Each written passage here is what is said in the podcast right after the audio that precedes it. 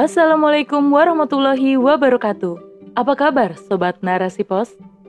Kali ini bersama saya Giriani di rubrik Opini. Narasipos.com Cerdas dalam literasi media, bijak menangkap peristiwa kunci.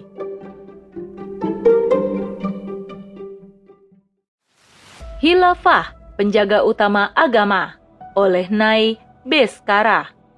Ironi, di negeri yang amat menjunjung tinggi toleransi, rangkaian diksi berujung penistaan agama kembali terjadi. Ungkapan Muhammad Kece dalam sebuah video yang viral di media sosial menjadi bukti dugaan penistaan agama karena dinilai telah menghina Nabi Muhammad Sallallahu Alaihi Wasallam. Dalam video tersebut, dinyatakan oleh Muhammad Kece bahwa tidak ada ayat yang mengabarkan Nabi Muhammad Sallallahu Alaihi Wasallam masuk surga. Ia pun menambahkan bahwa Nabi Muhammad dikerumuni oleh jin dan dekat dengan jin. Tidak hanya itu yang menjadi kontroversi. Menurutnya, kitab kuning sebagai hasil usaha manusia itu membingungkan dan menyimpang dari Al-Quran. Tak ayal, ungkapan Muhammad Kece di kanal YouTube-nya menuai banyak protes karena jelas-jelas telah melukai hati kaum muslim di negeri ini. Saat ini, Muhammad Kece telah ditangkap di Bali dan akan dibawa ke Bares Krim Polri. Detik.com melansir, YouTuber ini resmi berstatus sebagai tersangka kasus dugaan penistaan agama. Penangkapan ini terjadi setelah beberapa pihak melaporkan terkait konten ceramahnya di kanal YouTube yang meresahkan masyarakat. Polisi mengabarkan tidak ada pembiaran atas kasus ini. Polisi beserta Kominfo telah mengajukan takedown atas 400 video ceramah tersangka yang dianggap kontroversial dan provokatif. Tapi, baru 20 video yang diblokir oleh pihak YouTube. Adanya kasus penistaan agama yang terjadi berulang kali merupakan wujud dari gagalnya negara yang menganut sistem demokrasi sekuler ini dalam melindungi agama kebijakan tentang penodaan agama yang diatur dalam pasal 156A KUHP pun tidak mampu menjamin terjaganya kehormatan agama. Bahkan, sebagian pihak menyangsikan aturan ini karena dianggap sebagai pasal karet, sehingga dituntut untuk dihapuskan. Kebijakan yang dibuat oleh manusia memang telah terbukti lemah, tidak solutif, dan tidak membuat jerah para pelakunya. Padahal, keberadaan sebuah negara salah satunya bertujuan untuk menjaga agama, melindungi akidah dan akhlak masyarakatnya. Karena itu, ketika ada pihak tertentu yang sengaja menyebarkan ujaran kebencian, ejekan, dan penghinaan terhadap simbol agama, maka negara sebagai institusi hukum wajib memberi sanksi yang mampu menjerakan dan mencegah orang lain melakukan perbuatan yang sama.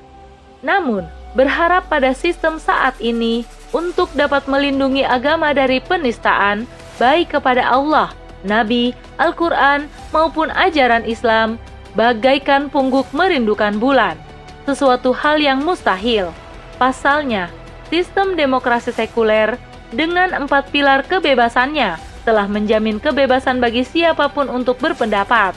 Tidak ada standar baku yang ditentukan sehingga seseorang dapat berkata atau menyampaikan apa pun sesuai dengan kehendak hatinya. Satu hal yang membatasi seseorang dalam menyampaikan persepsinya, yakni bila ada laporan dari pihak lain yang merasa tidak nyaman, tersinggung, atau tidak suka. Permintaan maaf saja oleh penista agama tidaklah cukup. Kaum muslim tentu akan memberikan maafnya, tetapi hukuman yang tegas terhadap penista agama tetaplah harus berjalan. Karena ini telah menyentuh ranah akidah perkara yang paling mendasar dalam kehidupan beragama seorang Muslim. Bila seseorang menghadapi dirinya diejek dan dihina oleh orang lain, sebagai Muslim kita diperintahkan untuk bersabar. Tapi berbeda ceritanya bila yang dihina dan dinista adalah nabinya yang wajib dijunjung tinggi, maka sikap seorang Muslim jelas harus marah. Karena marahnya seorang Muslim ketika nabinya dihina merupakan bukti cinta pada Allah dan Rasul-Nya. Bahkan, dalam hadis yang diriwayatkan Bukhari disampaikan bahwa seseorang tidak dikatakan beriman hingga ia mencintai nabinya melebihi apa yang ia miliki, yakni orang tua dan anak-anaknya. Sebaliknya, menerima dan tidak marah saat kekasih Allah dinista adalah indikasi cacatnya keimanan. Islam sebagai agama yang sempurna dan paripurna telah meletakkan aturan mengenai penyampaian pendapat. Khilafah sebagai institusi penerap Islam adalah penjaga utamanya. Islam tidak menghalangi siapa pun dalam mengutarakan pendapatnya selama itu sesuai dengan koridor syara dan dalam hal yang memang diperbolehkan. Bahkan, Islam memandang berpendapat dan memusabahi penguasa merupakan hak setiap warga negaranya. Khilafah sebagai pemangku kebijakan akan memfasilitasinya dalam wadah majelis umat. Khilafah memahami bahwa menjaga akidah umat dan menjamin setiap warga negaranya dapat melaksanakan setiap bentuk ketaatan merupakan kewajiban yang tersemat di pundaknya. Khilafah pun meyakini bahwa negara Islam ada memang diperuntukkan memenuhi tujuan keberadaannya, yakni sebagai pelindung akidah umat dan ajaran Islam. Karena itu, akidah dan syariat adalah dua hal yang harus menjadi prioritasnya. Apabila ada pendapat atau ujaran, pemahaman, bentuk-bentuk aliran kepercayaan yang terbukti menyimpang dari akidah dan ajaran Islam, maka negara akan memberikan sanksi yang tegas. Tidak ada toleransi pada perkara yang menyalahi keduanya.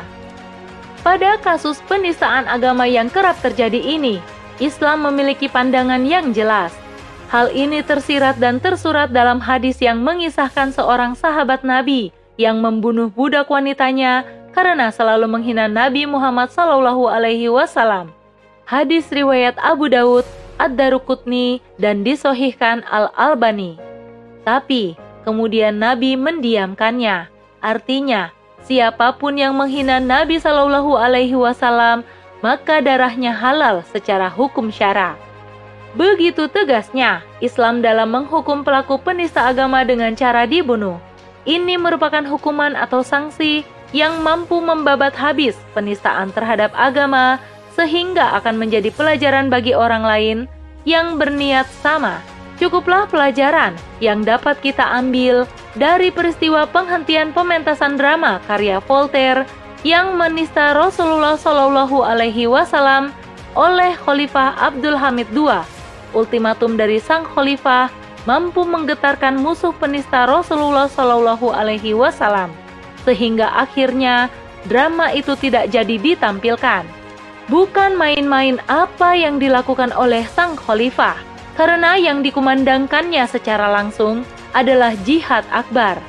Inilah negara yang mampu menuntaskan masalah penistaan agama apa pun bentuknya, dengan kewibawaan dan kegagahannya dalam menerapkan prinsip Islam. Khilafah akan menjadi pelindung pertama dan utama bagi kaum muslim dan Islam.